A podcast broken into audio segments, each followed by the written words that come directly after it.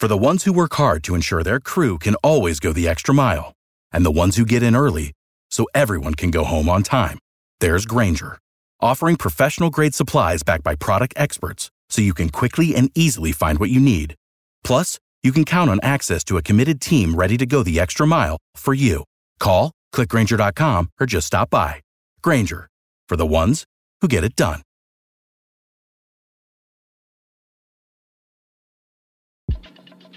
Thinking of starting a podcast? Well, try Anchor. It's free, easy to use, and its creation tools allow you to record and edit directly from your phone or computer. It'll even take care of distribution for you with a single tap so you can be heard on platforms such as Spotify, Apple Podcast, and more. Also, Anchor is the only place you can publish video podcasts directly to Spotify. Man, you can even make money using Anchor in a couple of ways, including ads and podcast subscriptions. It's truly everything you need in one place to make a podcast. So make sure to go download the free Anchor app or go to anchor.fm to get started. Again, download the free Anchor app or go to anchor.fm to get started today.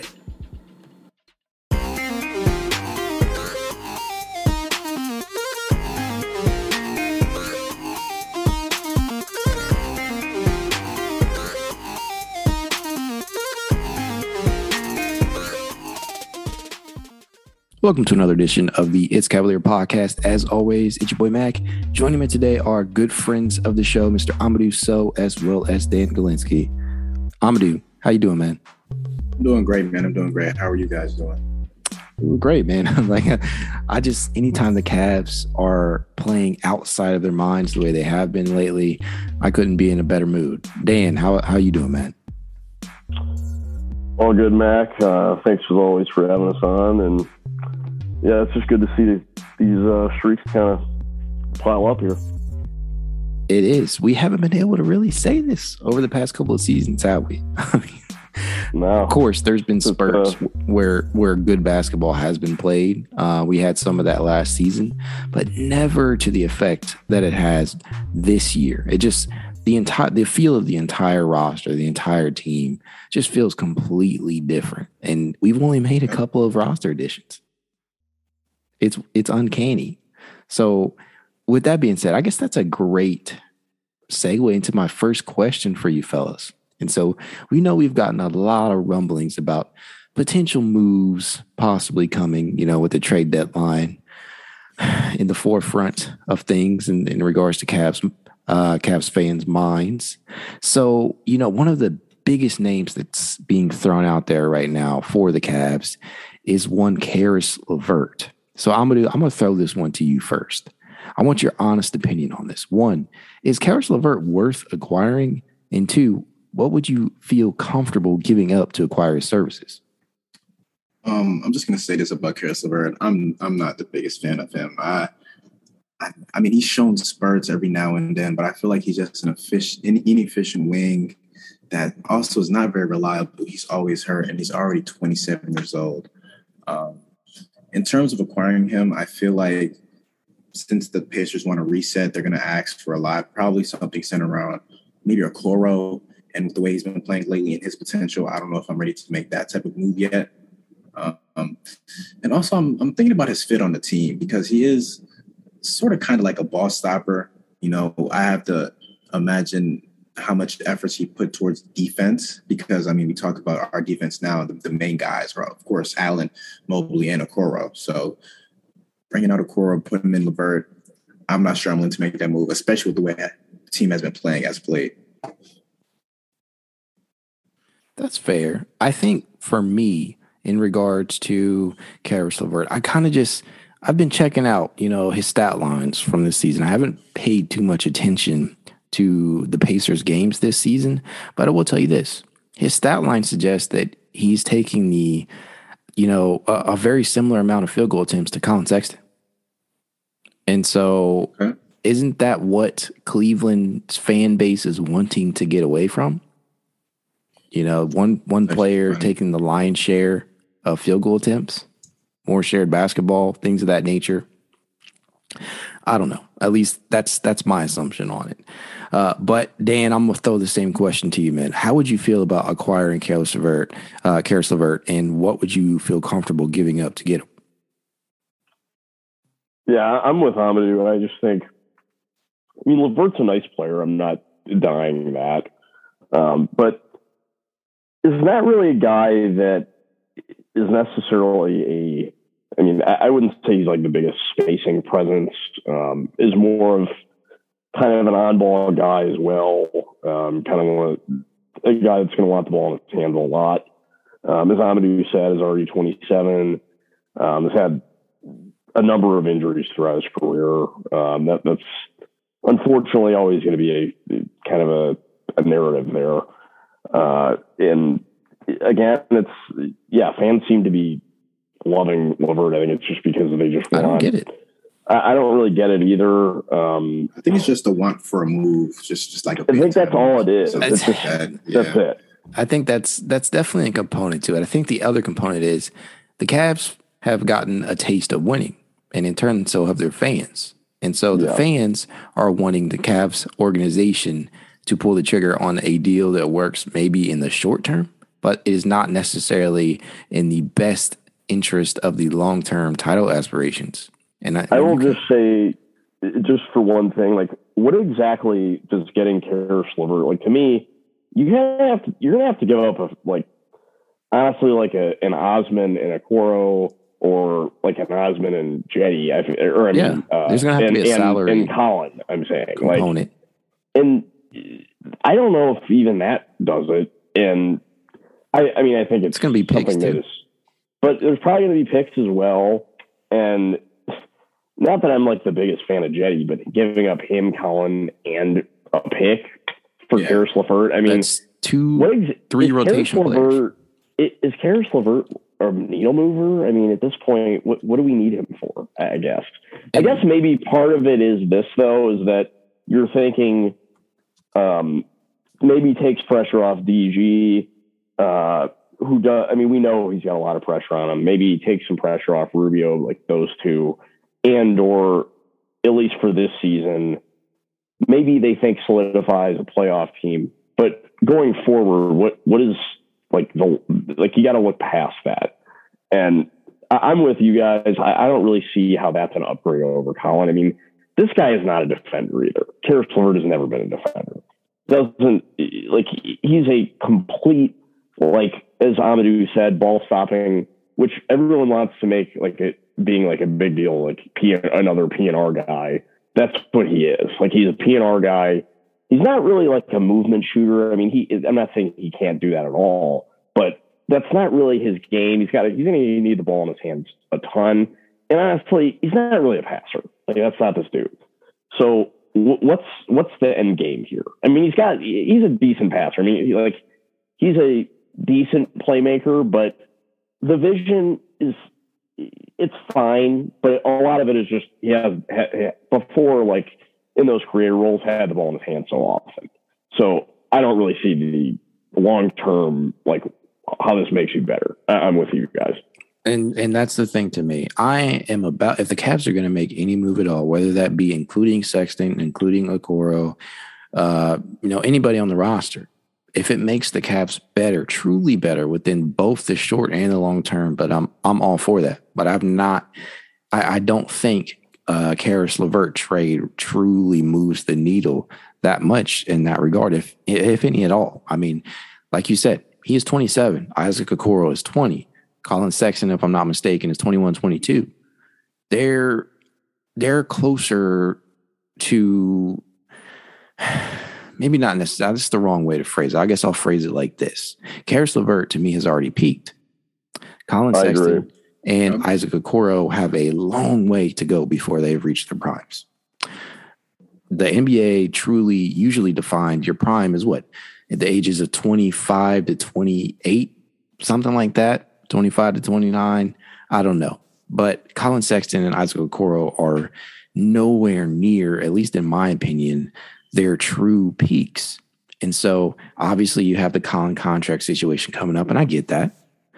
But you have to think at this point in time, what you would be giving up to acquire the services of Caris LeVert would not truly be worth it in the end game. I mean, we've seen flashes and semblances of potential two way, you know, star two way play from Isaac Okoro, and we definitely have seen Collin Sexton be able to be the primary focus of opposing defenses on night in and night out basis when he's out there.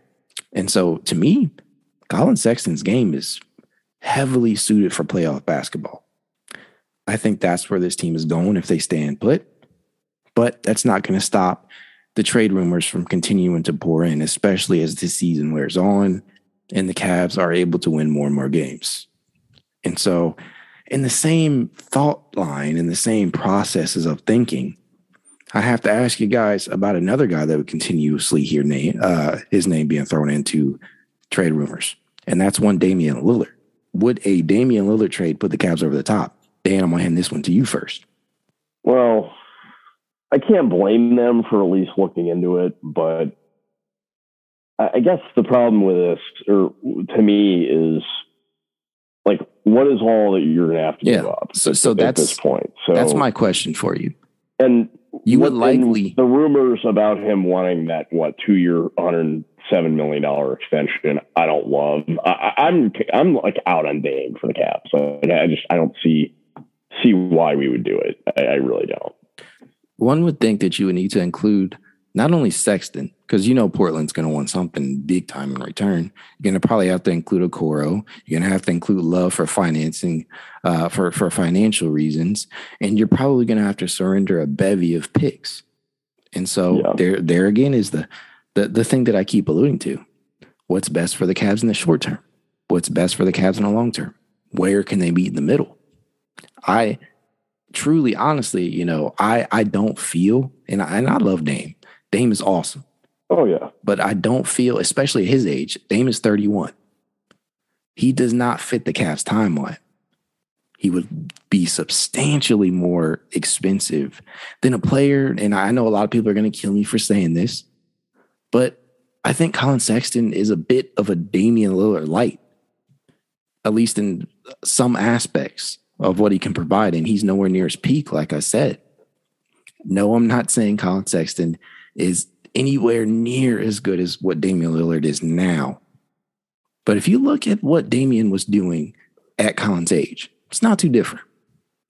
Dame also had a pretty good, pretty good roster around him at a young age too, which which contributed to him being able to lead Portland to the playoffs so early. But for Sexton, like, I'll, I'll, and I'll bring this back. Collin's going to be substantially cheaper to retain. If you really break it down, we know the Cavs are going to let him test restricted, uh, free agency if he's not traded. And we know that teams around the league, if they do inquire about him, they're going to lowball him.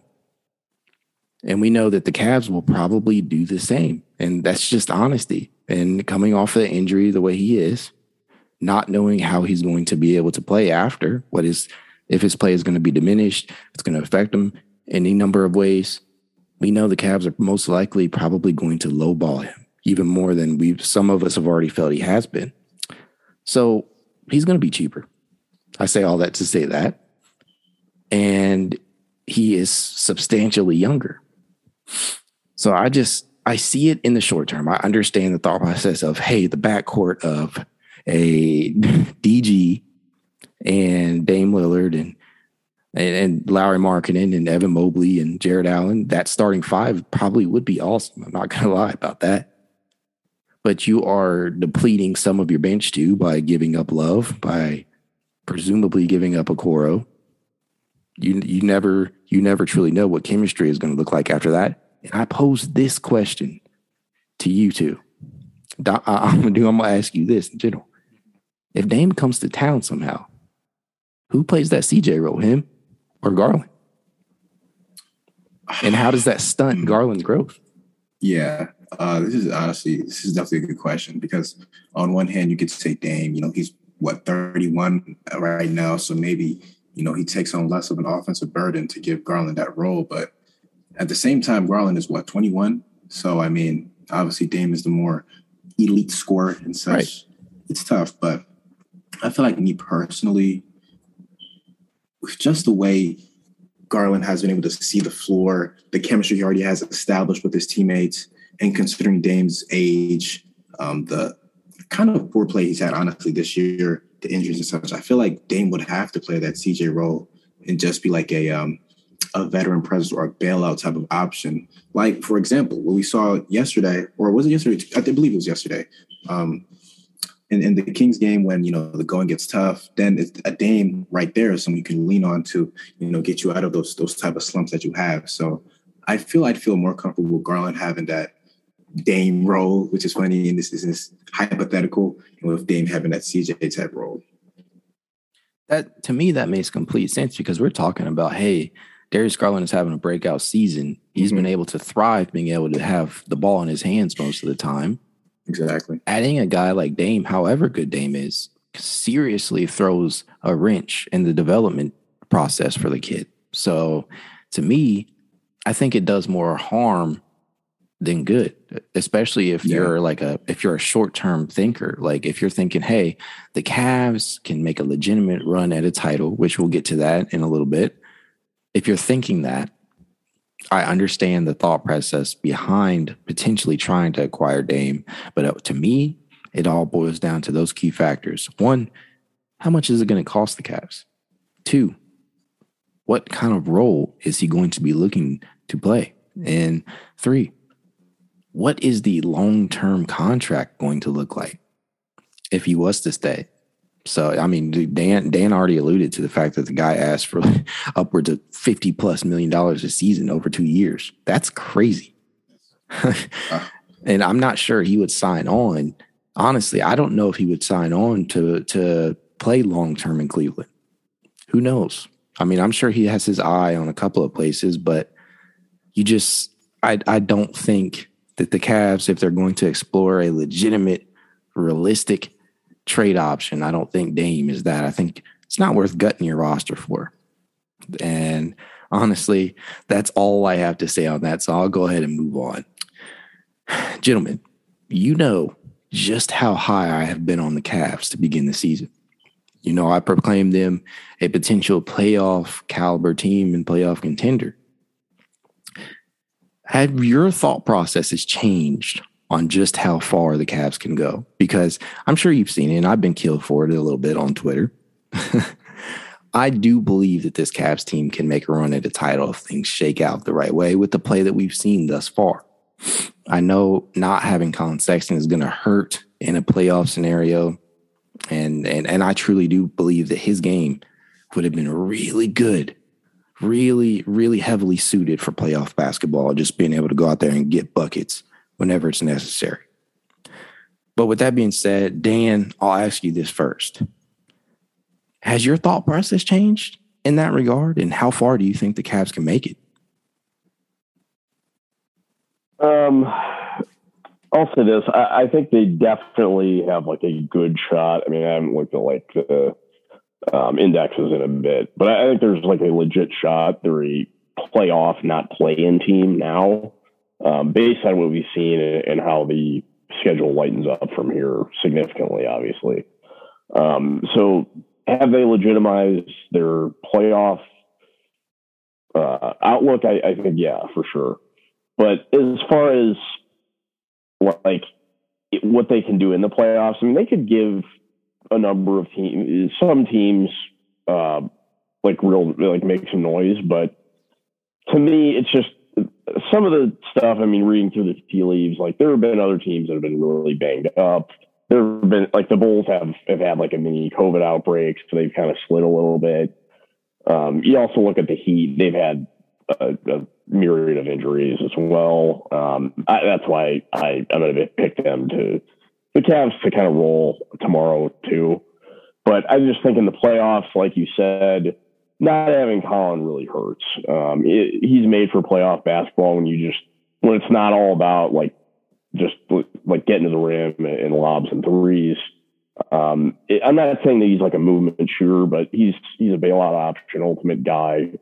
Um, the competitor he is, and the go get a bucket guy like that. And him being able to get out and run, um, kind of steal baskets at times, we're gonna miss. I think in that sort of setting. I'm just worried about guys like Okoro even being a factor. Um, young guys, like when the, the game slows down, um, when fouls become like getting to the free throw line, are we going to be able to do that in playoff basketball? That kind of concerns me. Um, additionally, what's a guy like Jetty going to look like in a playoff format when he really actually has to play this go around? Like the bench scope still not sold concerns on. me.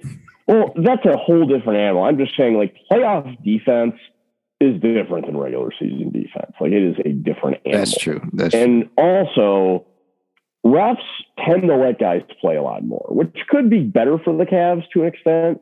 But I just think like the Cavs are a little bit. Con- I think looking onward are a little bit contingent on getting to the foul line and kind of getting in the open floor when they when they can.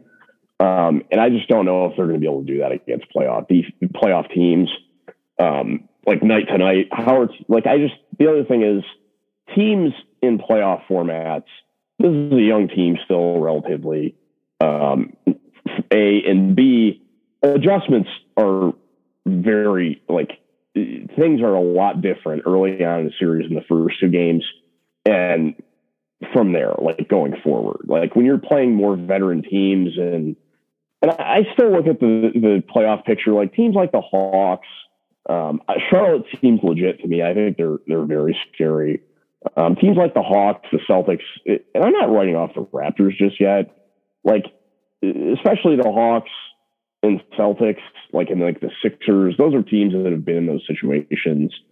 And I know the Celtics have their their issues, but that's that's a team I don't not take seriously. And I just think the Cavs there's a lot of young guys. Like I don't know how DG is going to do if he is in his first playoff ga- games. Like how is Okoro going to do? Um, how is Markkanen going to do? There's another one. So I, I, have I have my reservations right now. I don't see them like to, to say they're winning a playoff series. I just I just can't predict that right now. Okay, that that's fair. I I you guys know I don't share that same thought, but I understand it. I I do not having truly valid reasons to believe that some of these guys will perform when the, the brightest of lights are on. So I, I definitely understand that. I'm just thinking, I just think in the playoffs, teams are going to be very well prepared for them and find ways. It, some of these things have also been teams are playing the Cavs, like those three bigs, for like the first time. And How do you? It, it, it can be a lot. It's almost like playing the Ravens in those early Lamar times when they just were really hard to handle in your first go round.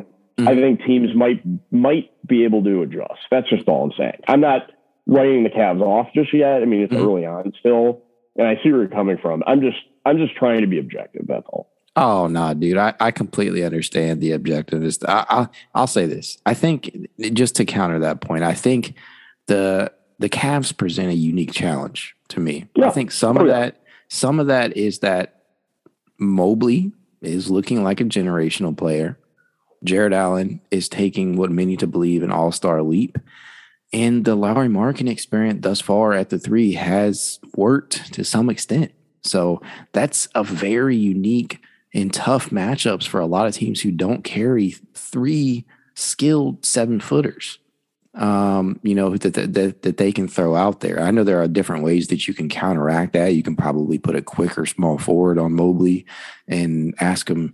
And, and, and if you're uh, not Mobley, but Markkanen, and if you're asking Markkanen to go out there and cover a speedy, uh, speedy wing out there on in playoff basketball, I, I don't know how successful the Cavs are going to look in that regard.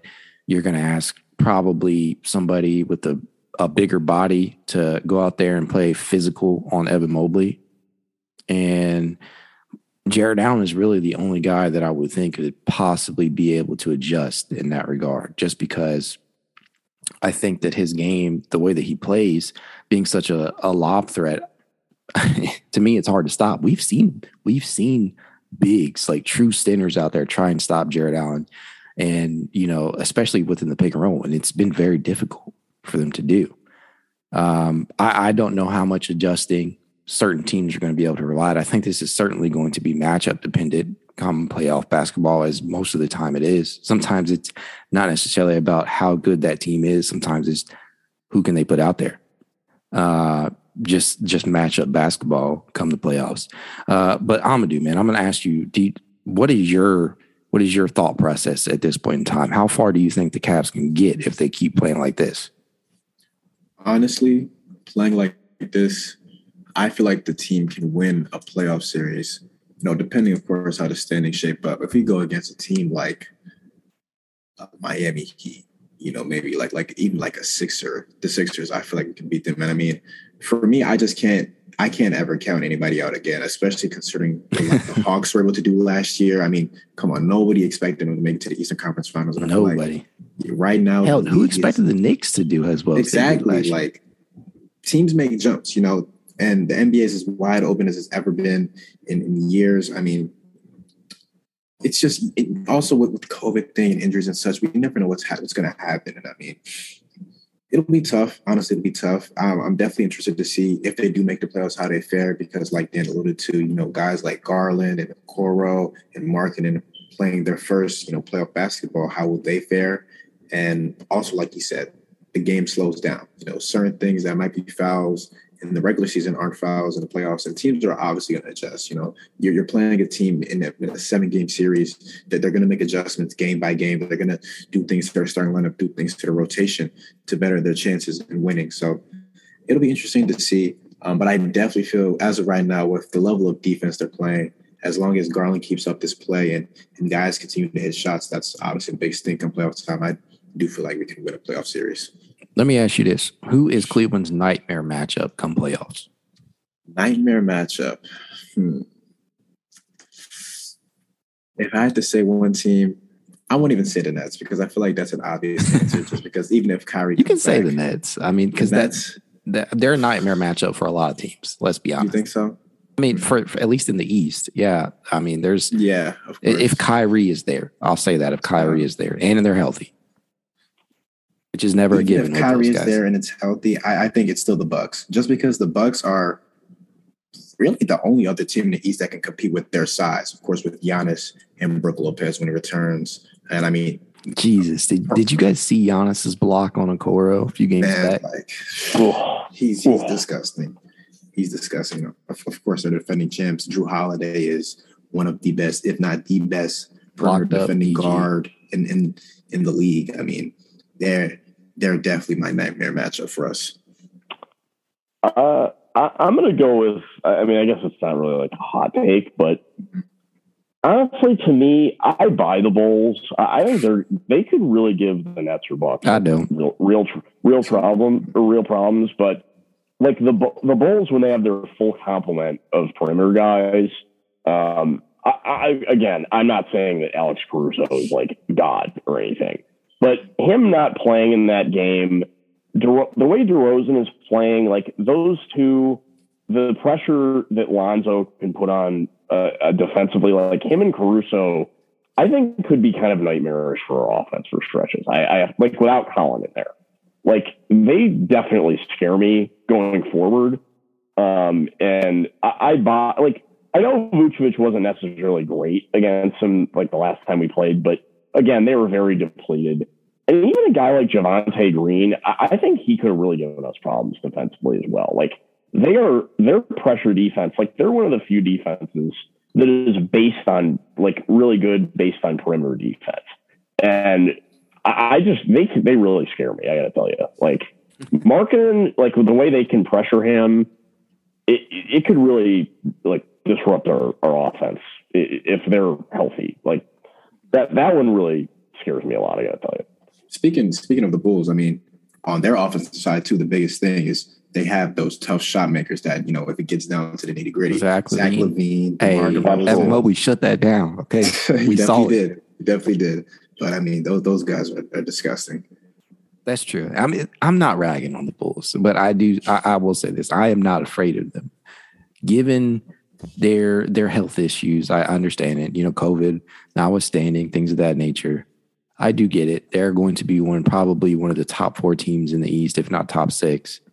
Um, I just can I, can I just ask one thing to either you guys? Sure. Are you do the Charlotte Hornets scare you at all? I'm not, curious. Not in one, not one bit, bro. Not one bit. Really? Okay. I mean, they do have, okay. I believe, the, the NBA's best offense, but with how our defense is playing. I, uh, nobody's offense really scares yeah, me. To be honest, I think the defense really. They're a great lead pass team, though. I love watching them play. Yes, like they they they're they, they're they're fun. That would be an awesome playoff series between us two. I'm, we might get that, Dan. We, but that we would be great. That.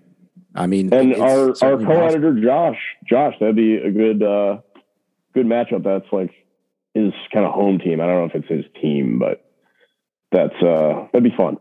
Okay. Yeah, certainly. I, I mean, I can't can't shy away from that. To, honestly, the only team within the Eastern Conference that truly puts you know a little bit of scare into me is Milwaukee. Um, I think the length that Cleveland is able to present is is at least a problem and a challenge in some regards for Brooklyn. I know they have the shot makers, and that's that's a tough thing to navigate.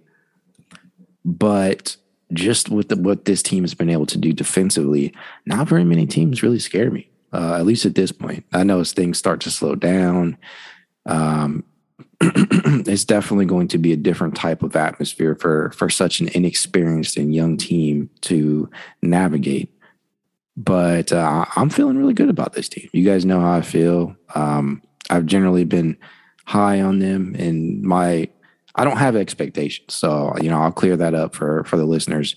I do not have expectations for the Cavaliers to win a national to win a title this season. However, I think with, with the, the way that they've been playing, if it continues, health notwithstanding, I think that there's a chance. Some we all know that titles oftentimes take a little bit of luck too. There, there's a lot of different components into what goes into winning a championship in the NBA.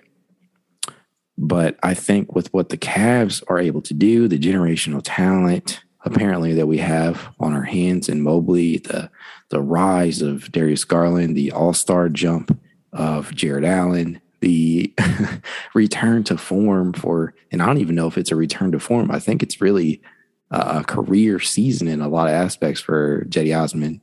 You have Kevin Love, who looks renewed, reinvigorated and is thriving in his new role off the bench. And I, and I, love, I know a lot of people like to think of him as a front runner, but uh, hell, if Kevin keeps playing like this, I'm I'm not so certain he doesn't retire the Cavalier. So we'll, we'll have to see how that plays out. But they have me feeling really good. But the next question that I wanted to ask you fellas was one, and I'll hand this off to Amadou first. Who is most vital to Cleveland's success right now?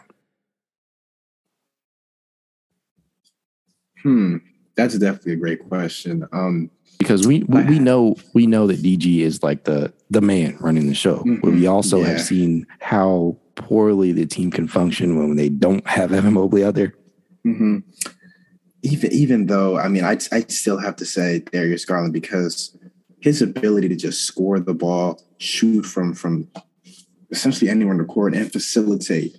I mean he's he's he's done it all, and especially how he's been able to play without you know that secondary ball handler, you know this the secondary consistent shot maker in Collin Sexton. It's it's it's been some tough going sometimes, but he's he's been able to, to be timid and have those games that just just say, wow, man, he's an all star. And I mean, I understand the defense has has been amazing, but I mean, defense doesn't really matter if you can't score. And the Cavs are scoring in bunches. I mean, you yeah. talk about the numbers they're putting up on the offensive end over the last couple of games. It's it's it's crazy. So I, I have to I'd have to say as of right now, the most impactful player is definitely Garland. Yeah, and I agree. And and DG has been sneaky good on defense and in, yes. some aspects mm-hmm. too. Yep. He's he's a bit of an opportunist. Uh, I mean, there's a bit of a cap to what he's able to provide, being at his size. But he's played a lot better than I expected him to do on the defensive end. Dan, how you thinking? Who who is the most vital person to Cleveland's success right now? Yeah, to me, it's uh, you guys make valid points with DG. Um, he's he's really come on. Has been huge for us. Um, that that leap is definitely real. It seems, but I, I, have to go with Mobley. I mean, I understand he's a rookie, but uh, when he missed those games, um, he, it we just was apparent. Yeah, it was apparent. Yeah, I mean that, that's what it, it is to me. And I mean, he's been. I, I believe at worst, like has always been like in among qualified players, basically right near the top in opponent field goal percentage at the rim, which the new challenges a little with the little, uh, I mean, the minimal fouls he's had has been phenomenal. Um, just what he's able to do. I mean, even for being thin, just how he holds up when he has to. Um, that block on Zach LaVine was unbelievable. I mean, that might just, be the best block we see all season. He just he just took his soul, and it, to me, I think he blocked like, Zach like two or three times in that game. Too. I think he did, yeah, because Jarrett Allen was saying like wrong guy or whatever, um, and uh, yeah, to me, like it's it's got to be Mobley.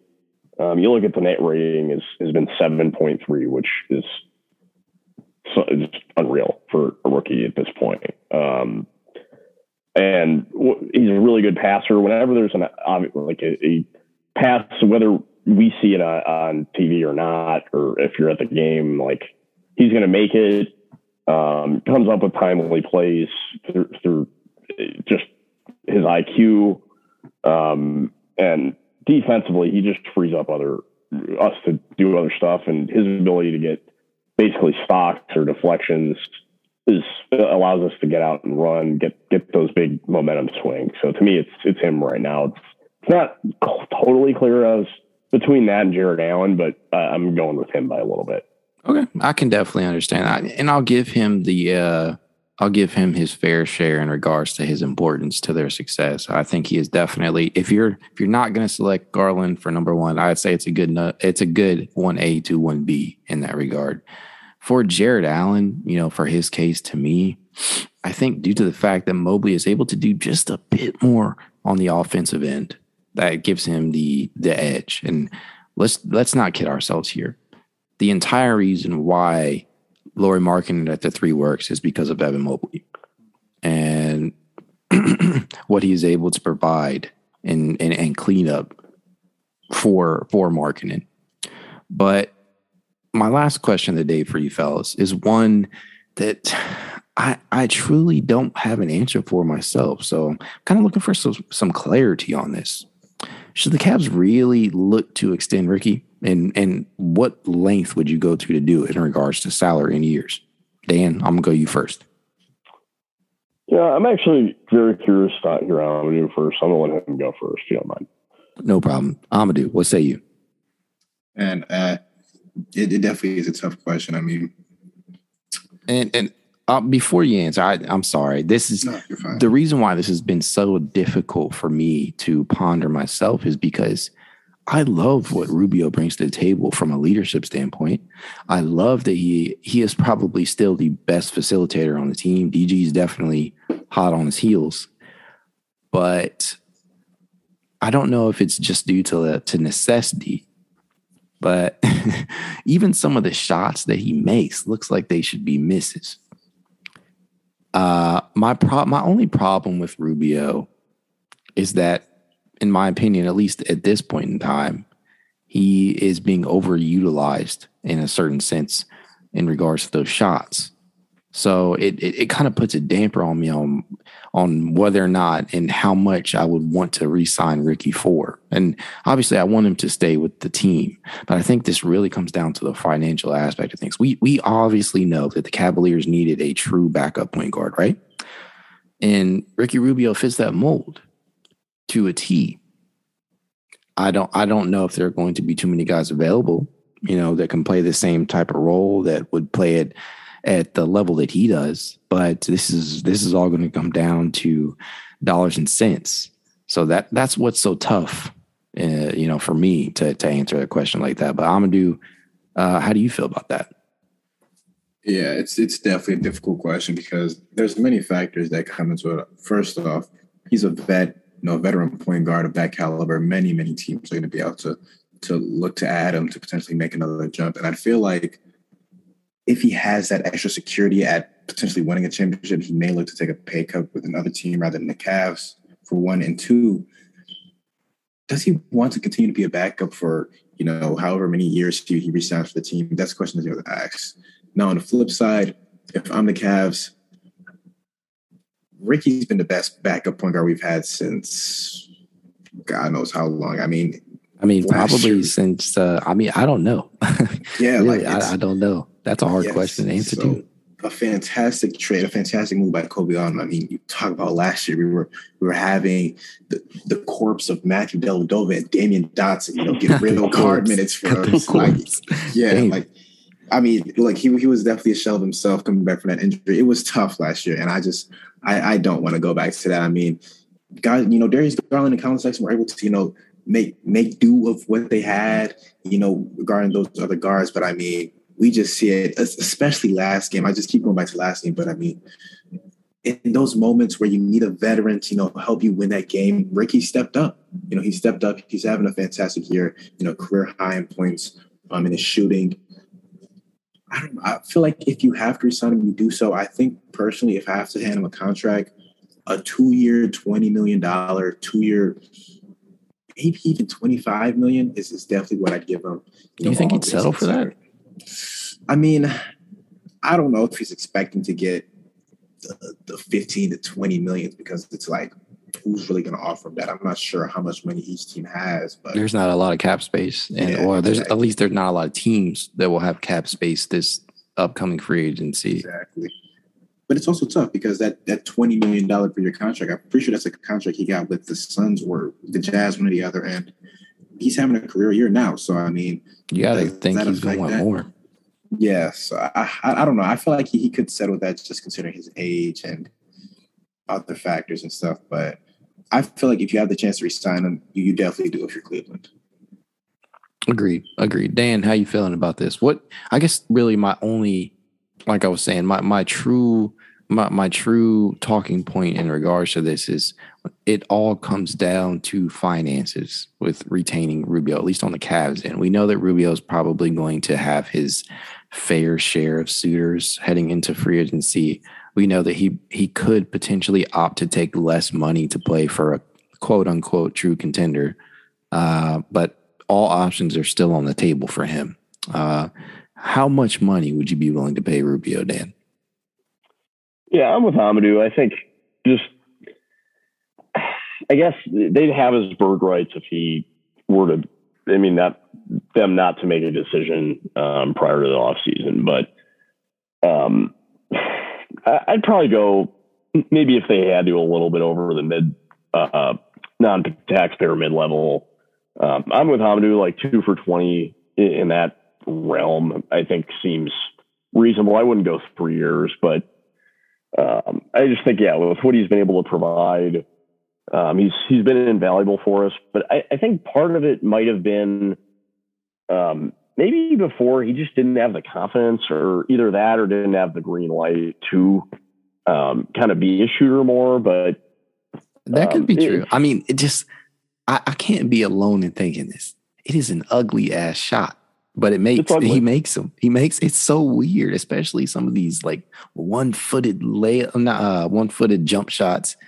Uh, it it's crazy. I'm not gonna know. lie, I kind of respect that because that's kind of like that's kind of a go to shot for me, like the the like wrong legged kind of shot. Actually, it's At not the shot itself; it's the form.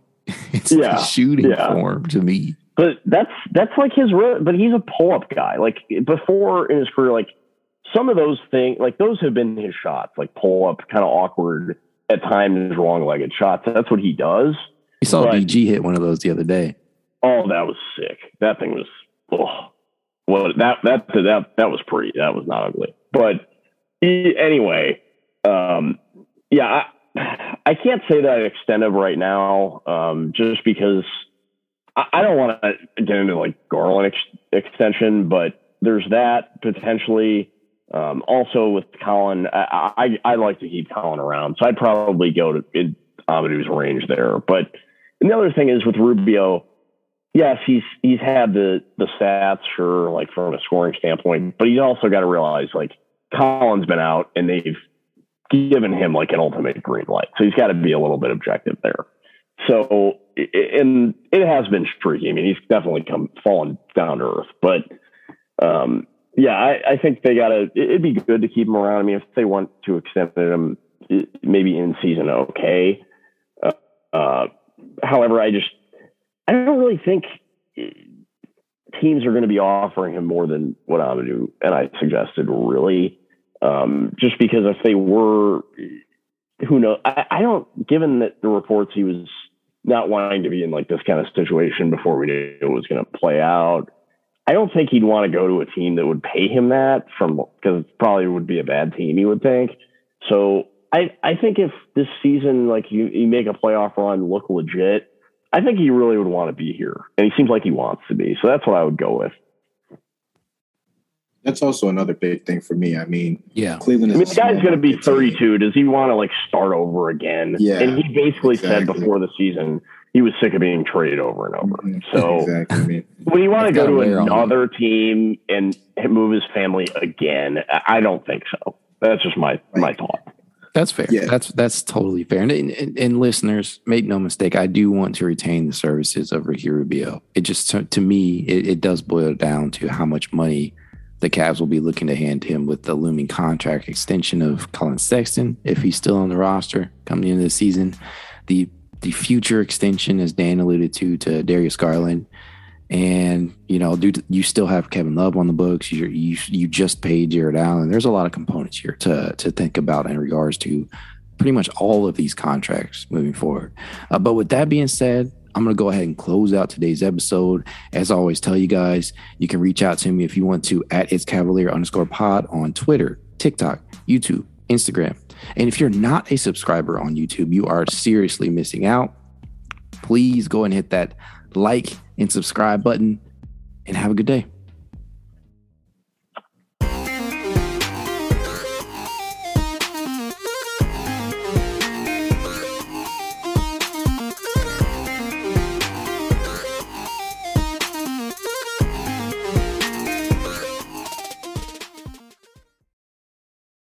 Without the ones like you, who work tirelessly to keep things running, everything would suddenly stop. Hospitals, factories, schools, and power plants, they all depend on you. No matter the weather, emergency, or time of day, you're the ones who get it done. At Grainger, we're here for you with professional grade industrial supplies. Count on real time product availability and fast delivery. Call clickgrainger.com or just stop by. Grainger for the ones who get it done.